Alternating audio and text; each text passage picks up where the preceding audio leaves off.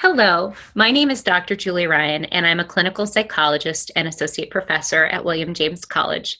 I also direct the Children and Families of Adversity and Resilience concentration. My name is Dr. Nadja Reilly, and I am a clinical psychologist and associate director of the Freedman Center for Child and Family Development at William James College. In this brief collection of audio clips, we will share with you some strategies on managing anxiety during this challenging time when routines are so different and disrupted. Each clip can be listened to individually, and we invite you to try them all to see which best suits you.